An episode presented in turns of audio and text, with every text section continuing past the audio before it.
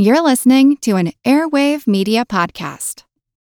Get ahead of postage rate increases this year with Stamps.com. It's like your own personal post office. Sign up with promo code PROGRAM for a four week trial plus free postage and a free digital scale. No long term commitments or contracts. That's Stamps.com code PROGRAM. Want to learn how you can make smarter decisions with your money? Well, I've got the podcast for you. I'm Sean Pyles, and I host NerdWallet's Smart Money Podcast. Our show features our team of nerds, personal finance experts in credit cards, banking, investing, and more. And they'll help you make the most of your money while cutting through the clutter and misinformation in today's world of personal finance. You'll get clarity on strategies to help you build your wealth, invest wisely, shop for financial products, and plan for major life events.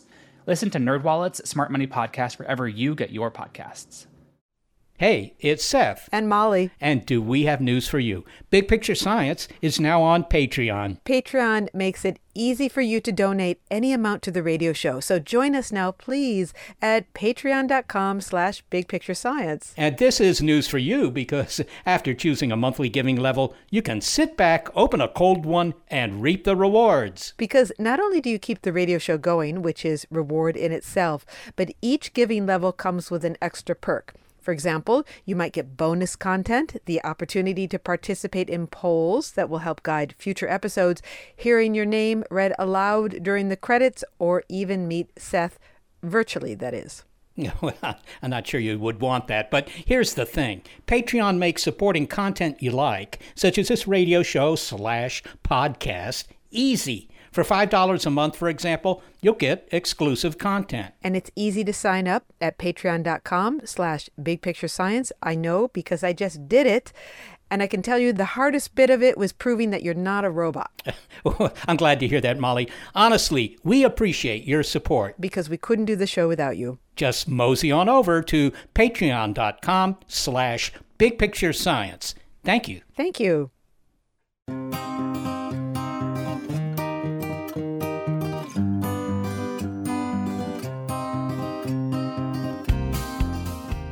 Looks like we have a visitor to the studio who has brought visitors of her own. They're probably about the size of the last section of your pinky, and they're moving around and, and waving their antennae around.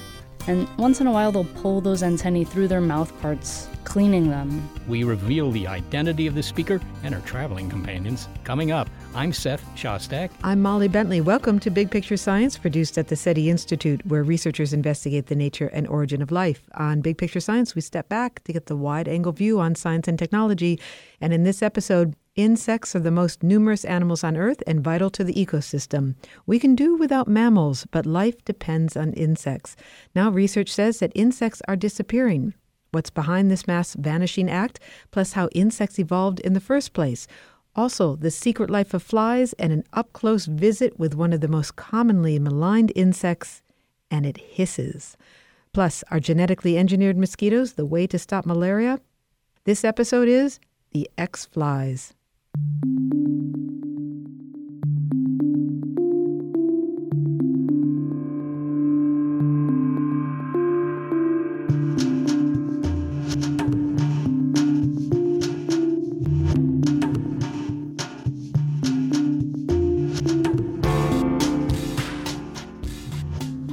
Some of you, the word insect is synonymous with pest. Beetles bug you, midges or nudges, and any six legged wing critter is a clarion call for a swatter.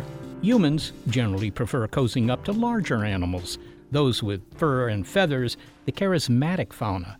Think about the ratio of cat videos to those of stink bugs. But bigger is not always better. It's just easier to see. Most mammals can be spotted without a magnifying glass, lending themselves to a simple census count, which is running to about 5,400 plus mammal species. The visibility of mammals is why I think we count sheep at night and not, say, mole crickets. Well, meanwhile, insect numbers rule. Entomologists estimate that there are 10 quintillion insects alive at any moment.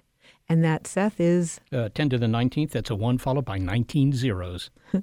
but we don't know if the actual species count for insects is really 91,000, to name a frequently cited number.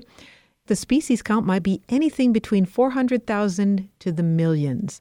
When a single leaf provides you cover, well, you may be overlooked. Either way, we have a lot of insect buddies, so uh, why don't you kneel down and get to know our six legged fellow earthlings? We're going to do that right now, and we picked a species that is perhaps the most challenging to love and appreciate. And they're here in the studio, and they're accompanied by a human chaperone. Hello, I'm Lauren Esposito, and I'm the Schlinger Curator of Arachnology at the California Academy of Sciences. I have sitting in front of me a little clear plastic critter keeper, and inside is a few pieces of an old egg carton. And sitting on that egg carton is a number of things that some people might call creepy crawlies. Laura, now your specialty are arachnids, but you're willing to discuss cockroaches with us today. Sure. And these are Madagascar hissing cockroaches. They're from the island of Madagascar. Two of those are particularly large. One of them is probably about the size of a big thumb, an adult thumb, and it's glossy and dark brown. I would say like a stained chestnut. And it has two horns on its head. And all the little ones in there are their babies. They probably hatched out from their egg case a few months ago. If I had to guess, I would say they're two months old. So they're babies. Now, you said they might be a couple of months old. What is the lifetime for a cockroach? Well, you know, many cockroaches, especially the ones that live in our human habitations, have really short generation time. So the adults can lay eggs, and those eggs can hatch out and become adults and lay eggs of their own in probably just a few weeks. So that's how the populations grow so quickly, and we have come to hate them so much. Well, Lauren Esposito and her cockroaches will stay with us. Is that right? You're willing to do that? Yeah, sure. Okay. We're going to discuss another insect that is also maligned, but who has a passionate defender. The Secret Life of Flies is entomologist Erica McAlister's book about the marvelous exploits of the order Diptera. She is senior curator of Diptera in the Department of Entomology at the Natural History Museum in London, and she gives us the buzz about the remarkable diversity and adaptiveness of one of the few animals whose name also describes its movement. Erica, I'm going to start with a question I've had about flies ever since I came across a housefly. Do houseflies know that I'm trying to catch them? Yes. The way that flies see actually, if you're going at a normal speed to approach the fly, they can see you as quite a, a moving object and you're a threat to them. So they will definitely move out the way. They've done some brilliant research recently looking at the evasive actions of flies. But if you do want to catch fly, I'm not advocating that you kill flies, by the way, just catching them, it's a little party trick. Go very, very slowly because then they no longer perceive you as a threat. You are almost like a solid object so you can actually cup them in your hands and remove them. Okay, so they can see me coming. I thought you were going to say they can sense me, but they're using oh, their eyes. They can smell you. They can smell they me. can see you. You are quite a large object in comparison to them. You're quite a smelly object. No offense, but you're quite a smelly object in comparison to them. You, you're making lots of noise. So, yes, you're not being very subtle towards a fly. And their movements in the air, uh, they're like acrobats or something, the way that they can move and dodge out of the way. Yeah, no, no, they're absolutely fantastic. They uh, just been speaking to a professor about this recently, and we're looking at the flies and the mechanics behind it to help us with fighter jet planes. So fighter jets have all these supercomputers to help them move very quickly in response, whereas flies do this innately. They do it with such high precision. They can yawl, they can roll, they can fly backwards, they can do all sorts of stuff. They're amazing flyers. They can fly backwards? Some of them, they can just kind of go whoop, so they can kind of fly up. You can't obviously see my hands because I'm doing the fly motion myself. They're just kind of reversing quickly, as it were, out of the situation. Goodness. Now, how many different kinds of flies are there? Described species, we have about 160,000 species at the moment. So they're in the top four of the largest groups of animals on the planet. But undescribed, we know that we're completely underestimating the real number that is out there. So, take for example mosquitoes. Mosquitoes, there's many different species, but we can't separate them on what they look like. We know that they may have different behaviours. Now, does this make a new species? Does it not? But now we're using our molecular tools. We're looking at the DNA. We're understanding the genomes. We're going to be able to actually go there and properly describe a lot of these species. Now, you just dropped that the mosquito is a kind of fly. Not everyone knows. You know- I certainly didn't know that. No, and I realised I'd failed, or science communication had failed when my mum went to go, Oh, Erica, you're doing mosquitoes and flies. And I was like, Wow, we really haven't communicated ourselves well at times. Yes, they are a type of fly. They're a very popular fly, though they're a much maligned fly. This is the problem with some common names is like dragonflies, mayflies. They're actually not flies. To be a true fly, the diptera, the basic now the thing is, flies laugh at you because they they not all of them do exactly what I say. So that's the problem. Is the one pair of wings, is the halteres, the balancing organs, and the suctorial mouth parts. Uh, Say again. So there's the- flies, the, however. the, the Sorry. balancing organs. What are those? Yeah, they're they're the two little knob-like structures that poke out behind the wings, and they are what enables it to do all this amazing flying. They're the ones that are able to do sensory perception. So when it, it tips and it yawls and it rolls and all these things, these are really important organs to help stabilize it, along with the eyes and other things. But yeah. Now, you love flies, which is obvious to anyone who's heard you speak about flies, just your enthusiasm and your energy. Can you describe for us why you do love flies and you sometimes identify with them? Yeah, they just do everything. They get everywhere. They're they're, they're just anyone can ask a question about the environment, and you can find a fly that can give you the answer. They feed on everything, every sort of ecological process. They're they're just there, and then then they do all sorts of funky stuff that you just wouldn't expect. They dive in lakes. Um, you get marine flies. You get ones that live in the Arctic. There's bioluminescent flies. There's venomous flies. They're just amazingly diverse. Their morphology is is so amazing, both as adults and larvae. I love just learning so much that every time you think you've kind of learned as much as you can know, you're just like, oh, every day there's something more and more and more. And they're so great and challenging. Now, you named some of the categories of flies, and your book indeed breaks down into chapters of what could be described as fly occupations. Oh. But but let's look at one crucial job, and, and you said that mosquitoes do it, which is another surprise, which is pollination. I've learned that one thing you don't like to eat is chocolate. Okay, I that can't stand it. all right. That is a subject for another discussion. But we would not have chocolate without flies. Well, um, there are some other pollinators we've found out, but the the biggest, the largest majority of pollinators of chocolate are these tiny, tiny midges. And these midges are from the family, the biting midges. So you, a lot of people would have come into contact with these midges as the Americans, you call them no-see-ums. So you'd be out for a walk and you're suddenly attacked by these tiny little flies drawing blood. But the it is only the females doing that because the males they are vegetarian. They are the nectar feeders, the pollen feeders. And the chocolate I describe a flower, it's basically like the panda of the plant world. It's terrible at reproducing. It has a really naturally low rate of reproduction, but it needs these tiny, tiny little flies to go into it to be able to pollinate it. So all the big pollinators can't do it. It's these tiny, minuscule ones that do it. So the chocolate midge is this beautifully tiny little male. He's got these most amazing plumose antennae. He's quite a fluffy individual. And we don't think about flies as being very important pollinators.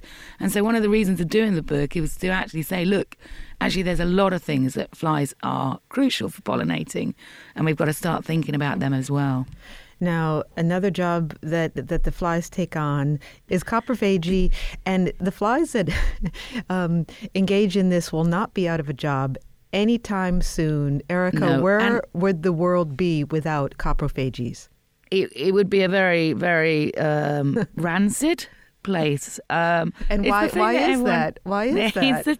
so coprophagy is obviously the eating of feces, the eating of poo.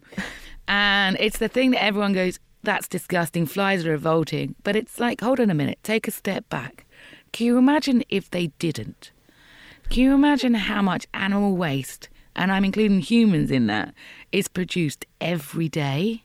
And if we didn't have these flies going around cleaning it up, can you imagine what a quagmire it would just be we would be swimming around in theses, and that I'm sorry doesn't sound pleasant to me at all. Well, what are they doing? Are they eating the poo? And then if they are, aren't they also defecating? And don't you have an endless cycle? Or are they doing something else with it? They just have very, very small poos. They're laying their eggs in it, so a lot of the larval stages. So a lot of people would have heard of dung beetles, but there's quite a few groups of dung flies, and you can have loads of these larvae just eating away. Because feces is, and I'm not advocating we humans do it, but it is quite nutrient rich. I was surprised to learn that the New Zealand bat fly, which runs up and down the fur of bats, is in the category of the coprophage. Yeah, they've been looking at the gut analyses of these now and realised it's feeding on the bat feces rather than the bats. Well, why is it in their it's- it's a- fur? but it's in their fur. So it's a very warm, nice, protective environment. So they live on the fur and then they fly down to the guano and feed off the And their larvae live in the guano as I well. see. And if you see, you have beautiful pictures in this book. I have to say, it is a lovely book, and you have close-ups of these flies. And in the case of the New Zealand bat fly, it has claws on the end of its legs for gripping. Yes. I mean, they're, they're completely adapted. They're amazing. So, all of the species, though, the ectoparasites, the ones living externally on the bats, the birds, etc., they've all got these amazing claws on their legs. They're completely suited for the habitat that they're living in. You have brought me around to appreciating the beauty of the fly, and that's a remarkable thing to do for your readers. It really is. They are beautiful. They they truly are, and some of them have quite elegant forms. Now we think of the housefly, and maybe we're prejudiced against the housefly, but I'm thinking now of the photos you have of the crane fly and its long, slender legs, just exquisite. Yes. The crane flies, I mean, I love them. Um, they are so. Uh, they're the, in the group of flies that are all these long legged, uh, very delicate, very thin. Um, crane flies spend a lot of time on tusks of grass, so they, they wave and wobble in the wind quite a bit.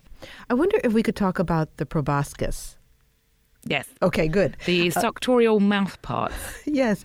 Now, some of these on the different flies, a- again, it, it varies. Uh, some are quite long, others are shorter. and that's fascinating in itself. But if you look at what's at the end of um, this feature, well, why don't you describe what's at the end of a proboscis?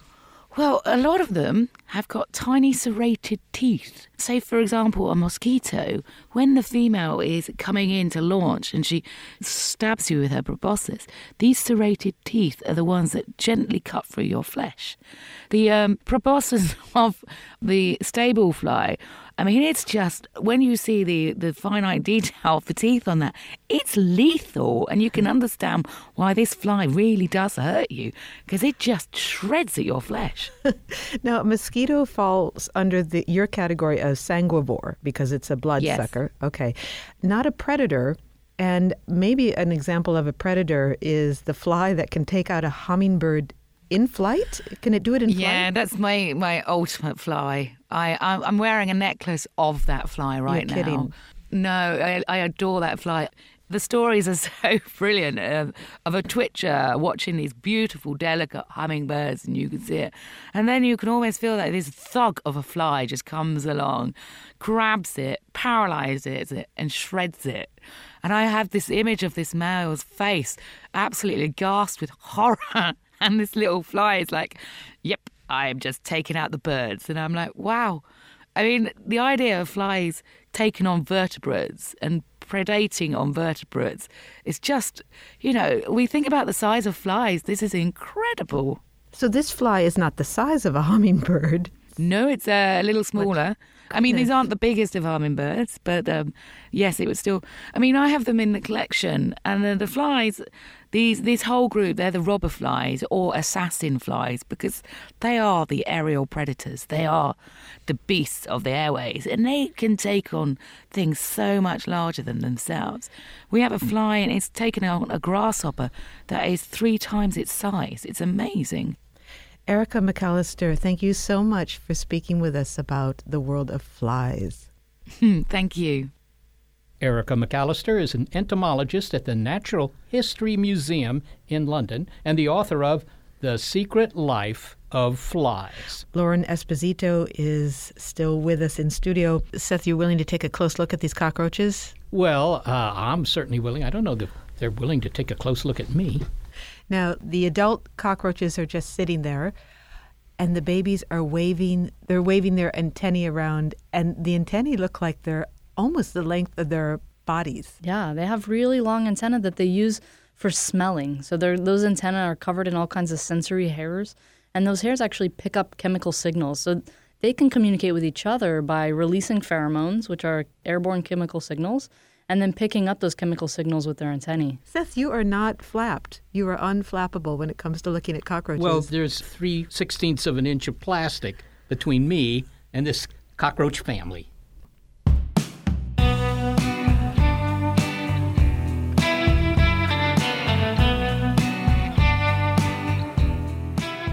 Coming up, Molly and I will continue to admire the undoubted attributes of our cockroach visitors, meanwhile, how insects evolved in the first place, and why some populations are in decline. Then later in the show, changing the genome of the mosquito to combat malaria. It's the X Flies on Big Picture Science.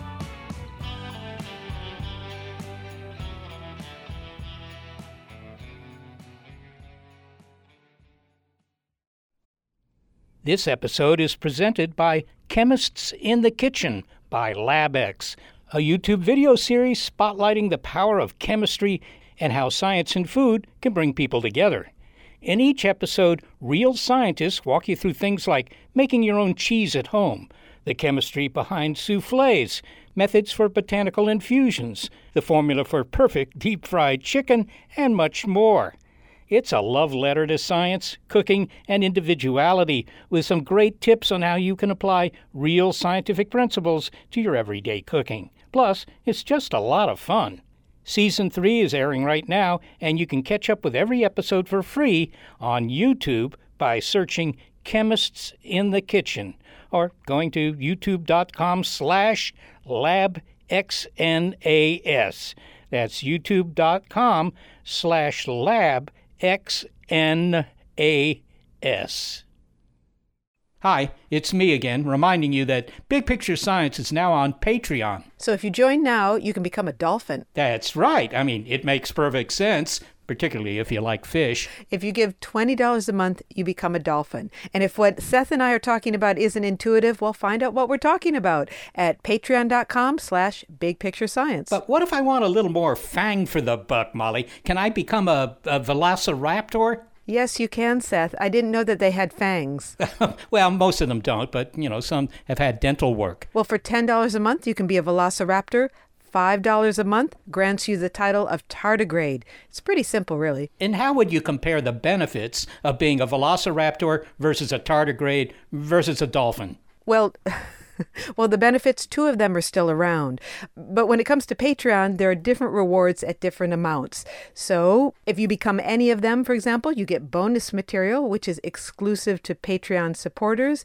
But go to patreon.com slash bigpicturescience and find out what the other benefits are. Okay, but is there a minimum amount? Well, for $2 a month, you get the satisfaction of knowing that you keep the mics on at Big Picture Science and you get to participate in polls. Those supporters must be protozoa, elementary life, or, or maybe just the first life. That's right, protozoa. But whatever you can spare each month, it helps us out a lot, and we are grateful. So please head over to patreon.com slash bigpicturescience and sign up. It's easy, it's fun, and best of all, it keeps big picture science going. So thank you. I, have always wanted to be a velociraptor. Well, you can be, Seth, at $10 a month. Just go to patreon.com slash bigpicturescience.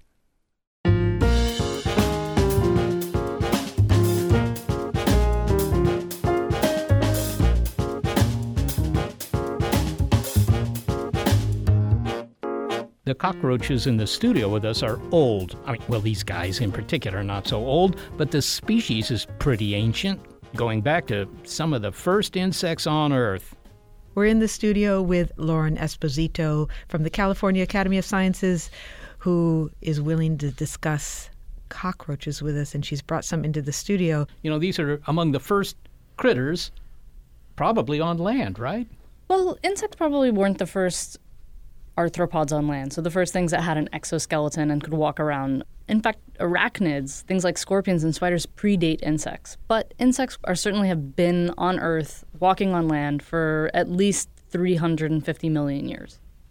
Now, you may have traced your family tree back a few generations. The insect family tree goes back 400 million years, and cockroaches are some of the earliest insects to appear. In the last few years, scientists have produced the first ever comprehensive evolutionary tree of insects.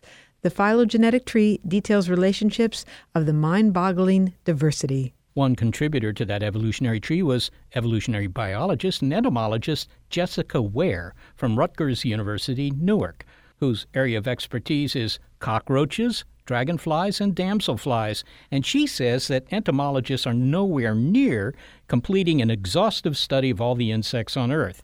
And now we may not have a chance to do so before species disappear. You are probably familiar with the plight of the flight of the bumblebee.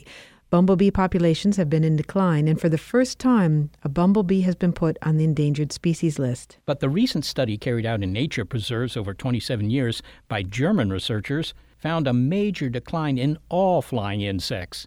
Now, the insects were measured by, by weight, and the collective biomass fell by 77%, and in the summer, when insects are the most numerous, by 82%. Dr. Ware reminds us that the members of the following list, which are just a tiny fraction of all insects, are animals we cannot live without.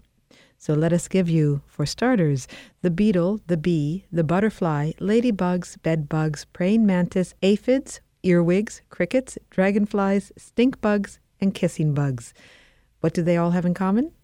They're all members of the class Insecta, the most diverse group of organisms on the planet. I see. Okay, now you were part of a team of about 100 scientists that helped to map the evolution of insects a few years ago, and the result being the first phylogenetic tree of insects. That is a tree showing evolutionary relationships.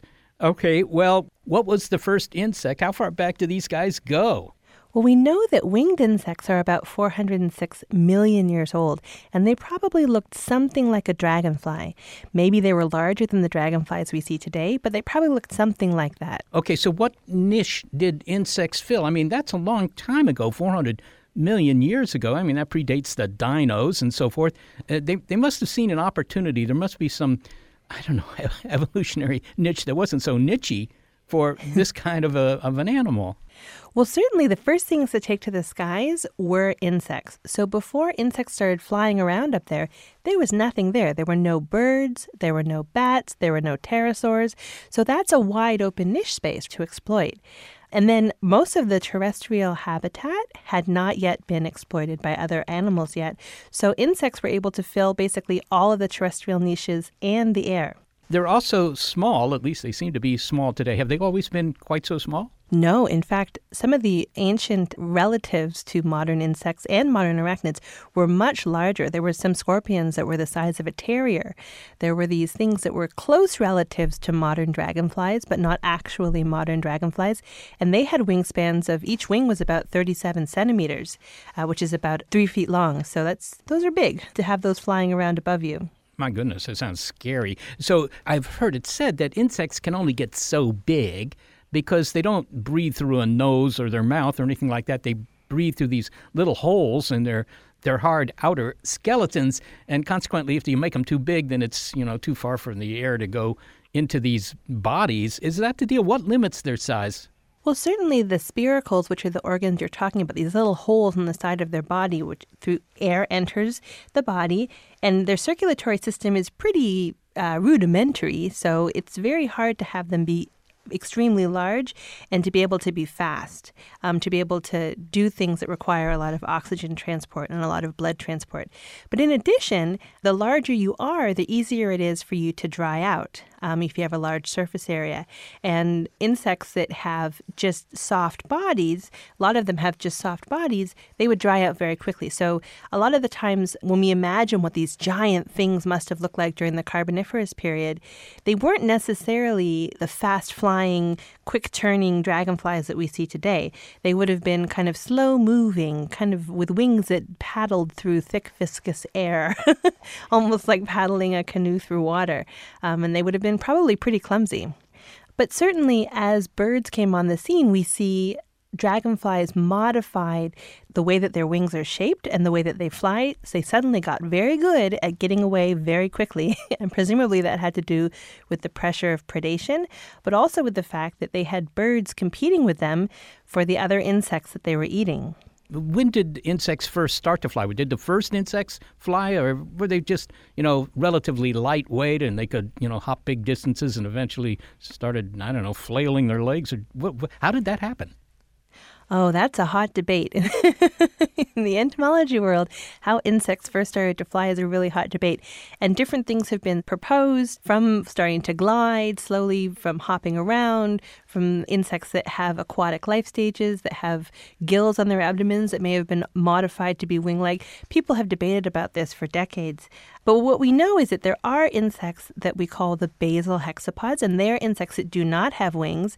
They arose, they first speciated before the first flying insects, um, and they all are very small bodied. Most of them live under the soil, and they don't have a lot of, uh, well, they're not very charismatic, put it that way. Um, and they're not very colorful, kind of drab looking. There's not very many species present in those taxa.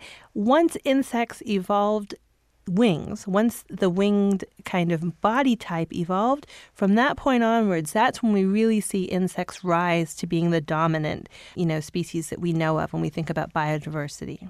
Well, Lauren Esposito from the California Academy of Science is uh, is here in the studio with us and with a bunch of cockroaches in a uh, what I hope is a well sealed container. As as we look at these insects up close, at these uh, little roaches scurrying around here, is there anything that we should pay attention to that will perhaps help us appreciate it somewhat better? Well, when we think about cockroaches, we always think of them as being really vile and dirty. Um, but what you might notice when you look at the cockroaches is that they spend a lot of time cleaning. So you'll see that they'll take their antennae and they'll drag it, you know, over their mouth parts, holding it with their feet, um, their tarsi. And what they're doing is actually keep their antennae very clean so that that way they can use their antennae to kind of sense around. There's 4,500 species of true cockroaches plus another 2,900 that are termites. 2% of those are pests. The rest of them live fantastic lives out in the jungle or in the forest, um, really not carrying a lot of disease as far as we know. It's just those 2% that are living in the sewer that kind of give the rest of the cockroaches the bad name of them being kind of dirty. Jessica, something is happening to flying insects. I believe the alarm started in earnest with a German study released in 2017 that found that over the course of nearly 30 years, there'd been a major decline in flying insects in one region. Now, uh, can you tell us about this study? What's going on here? This study was a really interesting study that harnessed something that we all have access to citizen science data. So they used citizen science data that had collected insects, you know, doing bioblitzes and different things like that. And they weighed the mass of insects that were collected each year in these different sites in Germany. And what they found was that the overall mass of insects that they were collecting was decreasing over time. And what that could suggest is that insects are getting smaller, but it could also suggest that there's fewer insects in general that are being collected despite the same amount of human effort. That's alarming because what we've noticed is beyond that study, in monarchs, number of monarchs that are showing up at their migration habitats are also decreasing. Number of mosquitoes are decreasing. So it's a trend that we're seeing in many different studies for many different groups of insects.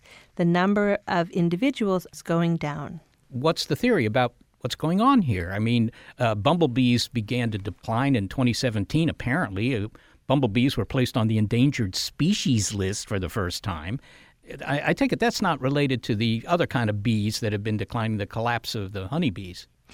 Well, in general, a lot of the factors that are causing, you know, these different insect groups to decline are similar. So loss of habitat is something that is common for all of these insects that we're talking about. The use of neonicotinoid insecticides has been implicated for bees, but those neonicotinoid insecticides, which linger in the environment, can also affect different types of insects, right? From butterflies, like monarchs, to other types of insects. And in addition, the climate has been changing. So we've seen erratic you know, variable seasons where seasons end up being drier or wetter than what is normally expected for that time of year. And all of these factors together creating these urban deserts by having, you know, a reduction in, in habitat, having the habitat be poorer in terms of the quality of plants that are there, the presence of insecticides and the unseasonable weather, all of these things combined can dramatically affect whether or not insects survive to reproduce and lay their eggs so that they can have progeny the next year. Well, finally, Jessica, I, I know this is probably an impossible question to answer. Nonetheless, I will ask it of you, and that is can you envision what life would be like in a world without insects? I mean, if, if all the insects were to go away, what would life be like on Earth? Well, for humans, it would be pretty much uninhabitable. When you think about it, you know, in our day to day life, we obviously know that we rely on insects for pollination and for food. So we would imagine a future without fruit, without coffee, without blueberries. You know, those things I think have already been well covered by the media. But there's other things that we rely on insects for that we kind of take for granted. So heaven forbid we talk about death, but death is something that comes for all organisms on Earth. And there's insects that do a service, that are decomposers, that basically decompose all of the dead things, whether it be dead trees, dead plants, and dead bodies. Without insects, those bodies would not decompose. They would decompose at a very slow rate, perhaps just by fungus and microbial decomposition. That would be very, very slow. So we would have kind of littered carcasses of plants and trees and animals all around without insects to do that work.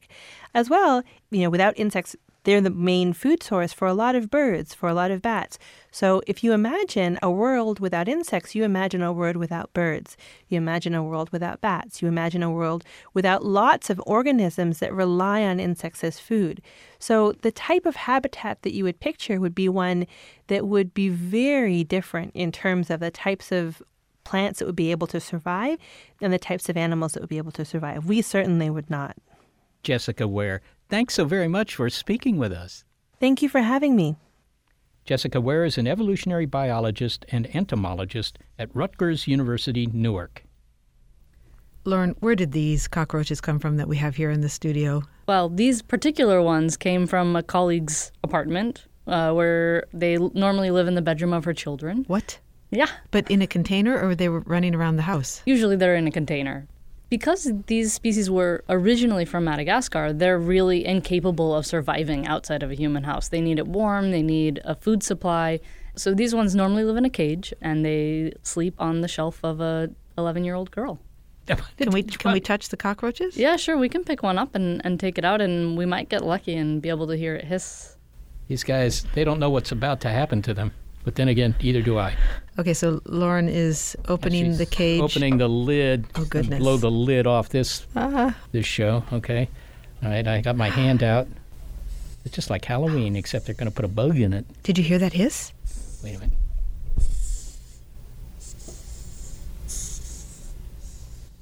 Is it, It sounds like air leaving a balloon. That's kind of the idea. They're pushing this air out of their spiracles, which are their lung openings, and it's meant to ward off predators. little cockroach buddy. Boy, it really is hissing. Is it is it hissing because it's mad? I would say scared. Okay. Oh, he's incredible. The, the legs feel like they're strong. It's kind of tickly. He's actually quite gentle. He looks like he's a little afraid, which he is. Is this the he? That is the he, yeah. I never thought I would hold a cockroach willingly. And look at him. This shell is really extraordinary on the back of this cockroach. What can you say about it? So these cockroaches, they're really like a, a rich chestnut fading into black color, and, and it's really shiny, thick shell. Shell's an accurate word to describe them. They're related to crustaceans like shrimp and, and lobsters that we consider to have a shell. And he's perfect for blending in, and, and he's got this armor, this leathery armor, to keep things from eating him, to keep him protected. And what do you think he's gathering about being on the palm of my hand? First of all, it's quite bright, but is he picking up chemical signals from my skin? Sure, he's he's definitely smelling the environment um, using his antennae, and he's also feeling with those same antennae. So he's he's just trying to figure out where he is. It's kind of an unusual circumstance to be held by another thing. Let me give him back to you. Lauren, are you willing to hang on a little bit longer? Absolutely. Okay. And are the cockroaches happy? As happy as they can be, I suppose. Can you tell when they're not? Well, they start hissing.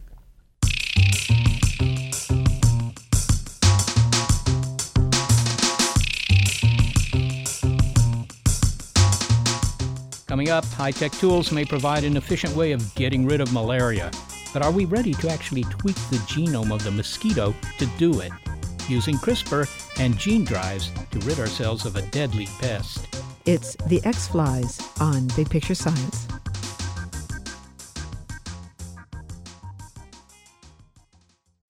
Spring? Is that you? Warmer temps mean new Allbirds styles. Meet the Super Light Collection, the lightest ever shoes from Allbirds, now in fresh colors. These must have travel shoes have a lighter than air feel and barely their fit that made them the most packable shoes ever. That means more comfort and less baggage. Try the super light tree runner with a cushy foam midsole and breathable eucalyptus fiber upper. Plus, they're comfy right out of the box. So, what can you do in a super light shoe? What can't you do is the better question. And because they're super packable, the real question is where are you taking them? Experience how Allbirds redefines comfort. Visit allbirds.com and use code SUPER24 for a free pair of socks with a purchase of $48 or more. That's A L L B I R D S.com. Code SUPER24.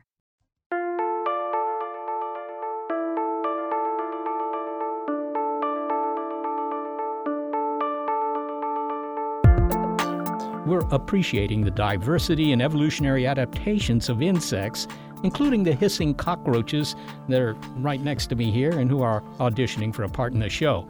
Insects are indispensable to our ecosystem, and their disappearance is alarming. However, there is one species that might be universally voted off the island.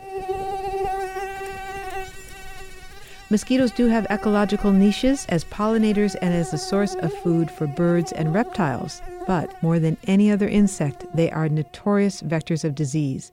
The mosquito is small enough to perch on your fingernail, yet no insect species has been a more efficient killer of humans. The mosquito species Aedes aegypti can carry yellow fever virus, dengue, and Zika. Many mosquito borne diseases are caused by viruses. Malaria, however, is caused by a one celled parasite and is carried by 40 species of the mosquito genus Anopheles. A person who falls ill with malaria may feel like they have the flu, but left untreated, the illness can lead to complications and death. According to the Centers for Disease Control, in 2016, there were 216 million cases of malaria worldwide, and almost half a million people died, mostly children.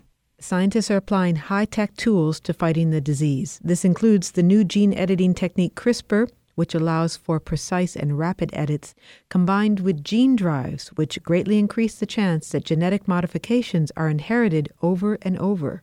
Hi, this is Anthony James. I'm a vector biologist working at the University of California, Irvine, and I work with mosquitoes and mosquito borne diseases. His team's focus is the Anopheles gambiae mosquito, which carry not all, but a large number of the deadly diseases. However, with CRISPR and gene drive technology, unforeseen consequences are a concern, and so are those anticipated. Could engineered mosquitoes create parasites or gene drives that are resistant to the modification? Dr. James describes where the deadly parasite calls home.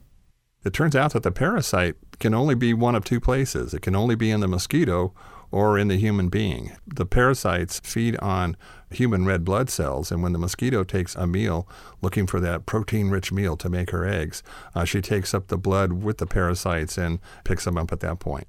All right, Tony. So CRISPR, that's a genetic engineering tool, allows you to make quick and uh, precise edits in a genome which uh, part of the genome are you targeting in your battle against these malaria causing mosquitoes? So we're not actually editing the mosquito genome per se. What we're doing is we're using the technology to bring in a brand new gene. And this new gene has the ability that when it's when it's turned on and working of actually being able essentially to kill the parasites. So you're making mosquitoes in other words that have the ability to kill the parasite if if the mosquito bites somebody who's infected. Uh, how how does it do that actually? It turns out that there are a lot of different of these malaria parasites, and for example, the ones that infect humans will not infect mice. So people working on vaccines were able to put human parasites into mice and mice would fight them off. And we took a part of the mouse immune system that is able to kill the human parasites and put those into mosquitoes. These modified mosquitoes would have part of a mouse's immune system. Correct. Just a tiny little part, uh, one or two genes at most. I see. So to be clear, then, the genetic modification is not to eliminate the mosquito. The mosquito probably doesn't know what's happened to it, probably doesn't feel that anything's happened to it, but it's targeting the plasmodium that causes malaria. That is correct. And so our idea is that it's going to be probably impossible to get rid of all the mosquitoes.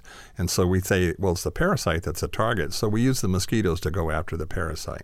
The World Health Organization says that increased prevention and control measures already in place have led to a nearly 30% reduction in malaria mortality rates since 2010. In other words, we do seem to be moving in the right direction, and this might be used as an argument that current control measures, which include, you know, maybe vaccines or in any case better mosquito nets, are working. Why do we need a genetic engineering approach?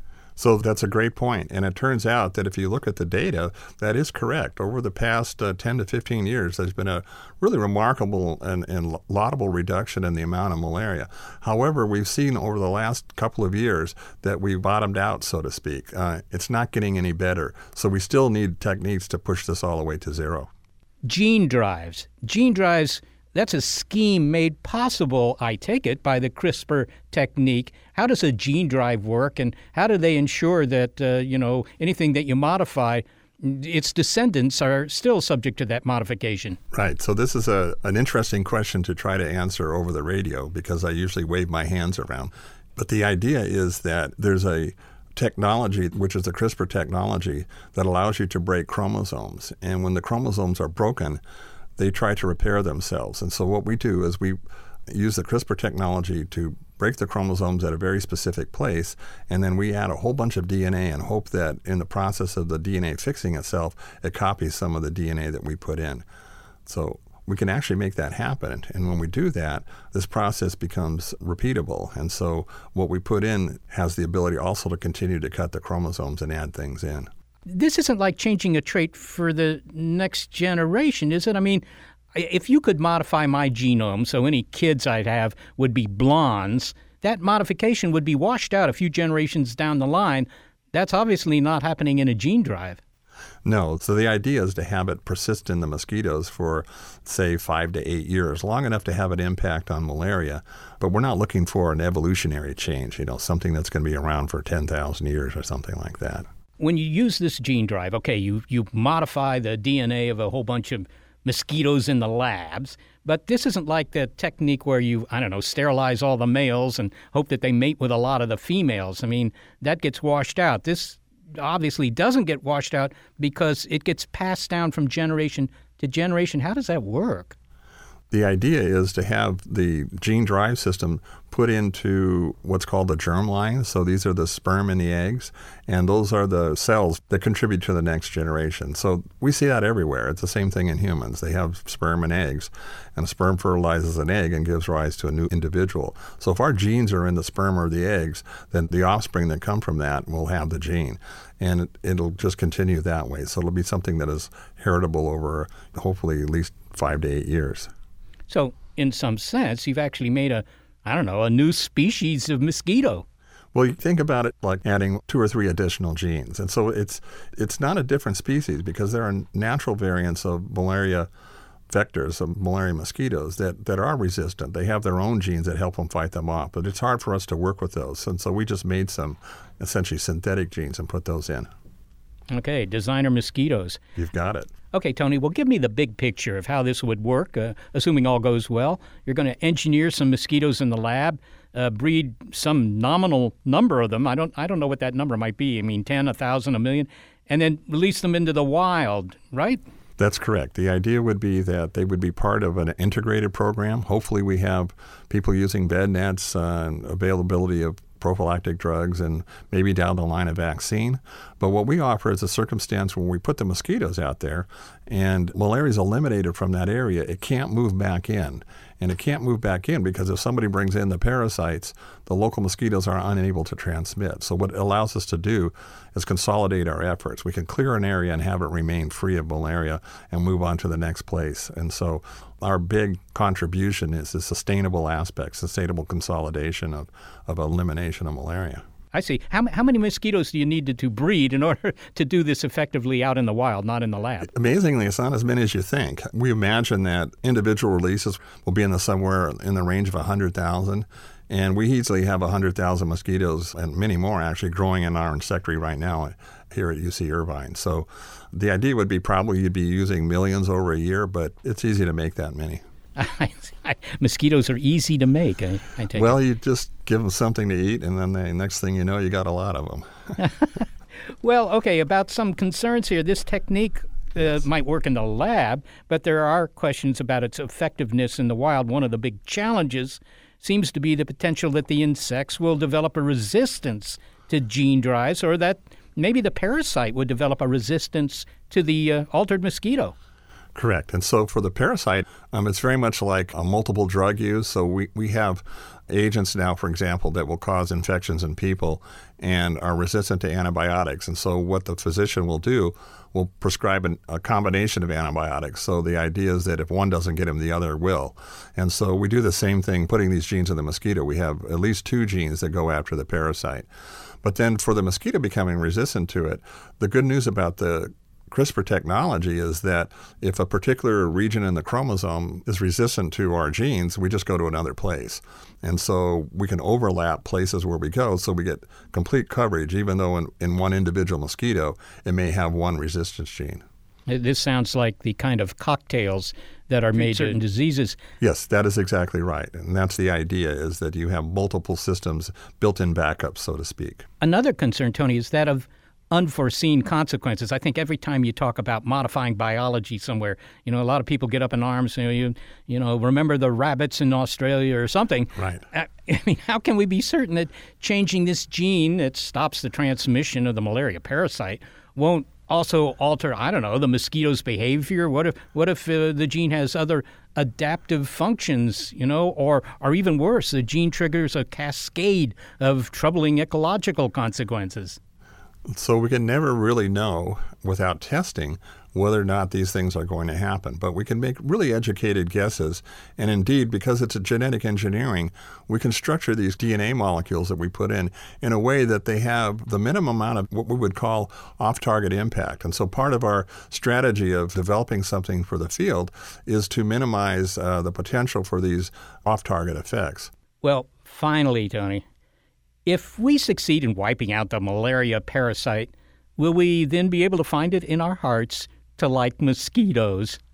I think we're going to have issues still because while we may have solved the problem for humans, mosquitoes also transmit a number of diseases to animals, and for example, are responsible for the devastation of the native bird uh, native birds in, in, in the Hawaiian Islands. And so, I'm hoping that our technologies will also be applied in in a situation where we can do something for island conservation. Anthony James, thanks so very much for speaking with us. You're welcome. Thanks for having me. Anthony James is a vector biologist at the University of California, Irvine. Well, Anthony James talks about the use of genetic technology to control malaria. Lauren, as a scientist, what is your response to the potential for that technology to eradicate a disease or even to change a species? The idea of figuring out ways to control the diseases by controlling the things spreading the disease is not a bad idea. It's it's would be huge for human health and human medicine. The things that I worry about are whether the in changing the genetic code of these species of these species of mosquito so that they're no longer transmitting disease or so that their populations are limited, what happens if that change somehow makes it into other native mosquitoes that are, are natural to that environment or to that geographic place and thereby reduces the population of those mosquitoes. And the reason that I'm worried about that is because many things on Earth are highly dependent on mosquitoes and mosquito populations. Biology is so complex, everything is so interdependent.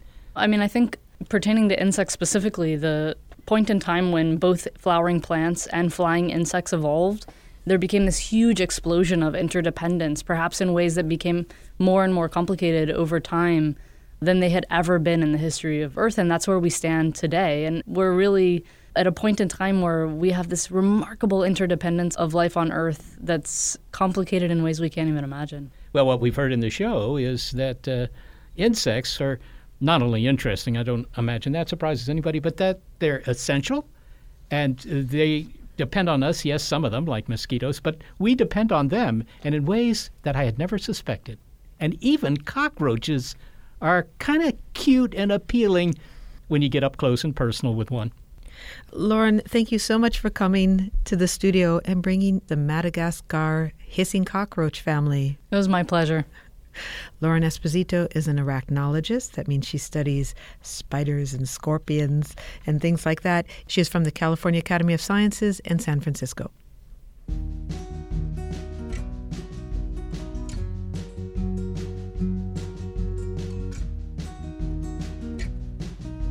Well, thanks to the team members who are faster than a cockroach scurrying under your refrigerator, senior producer Gary Niederhoff, Operations Manager Barbara Vance, and intern Anna Katrina Hunter. Thanks also to financial support from Rena Shulsky David and Sammy David, and to the William K. Bowes Jr. Foundation.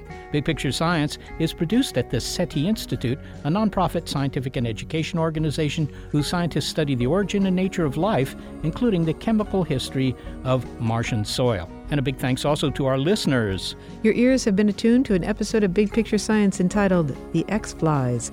If you'd like to hear more Big Picture Science, we'll just buzz on over to our archive at Did you wing that?